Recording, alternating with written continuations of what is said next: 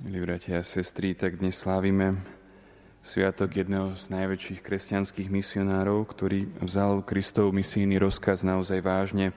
Choďte do celého sveta a hlásajte evanilium všetkému stvoreniu. No a za svoj pomerne krátky život svätý František sa dožil 46 rokov. Pochodil Mozambik, Indiu, Čínu a Japonsko. Mnohým ľuďom zvestoval Kristové evanelium a mnohých pokrstil. Väčšinou sa, sa mu v tomto smere darilo, ale nie vždy. Napríklad v japonskom Yamaguchi zažil aj misijný nezdar.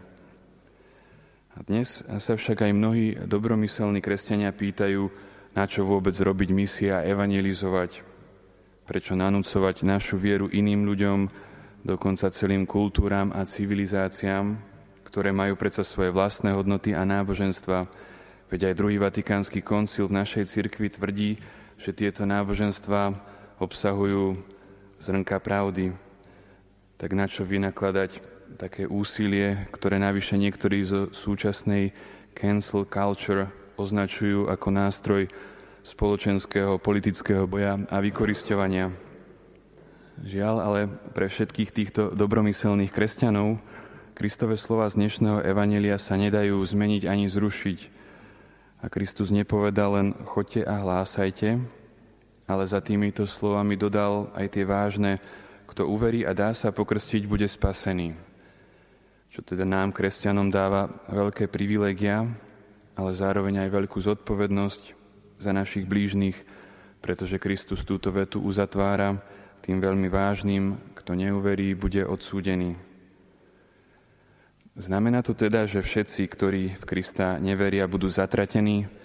To určite nie. Církev nám sama hovorí, že Boh má svoje cestičky aj k ľuďom iných vierovýznaní. Čo je nemožné ľuďom, je možné Bohu, vraví aj Pán Ježiš. Ale práve katolická viera a církev má plnosť prostriedkov na dosiahnutie spásy.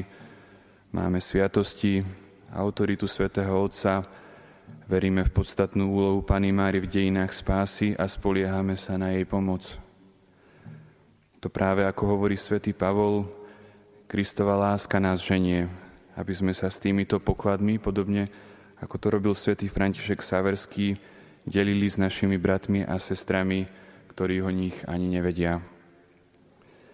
Nech teda, milí bratia a sestry, na príhovor svätého Františka naše srdcia horlia za šírenie viery, ako sme sa modlili aj v tej úvodnej modlitbe, aby sa Sveta katolická církev po celom svete vzrastala počtom a svetosťou. Amen.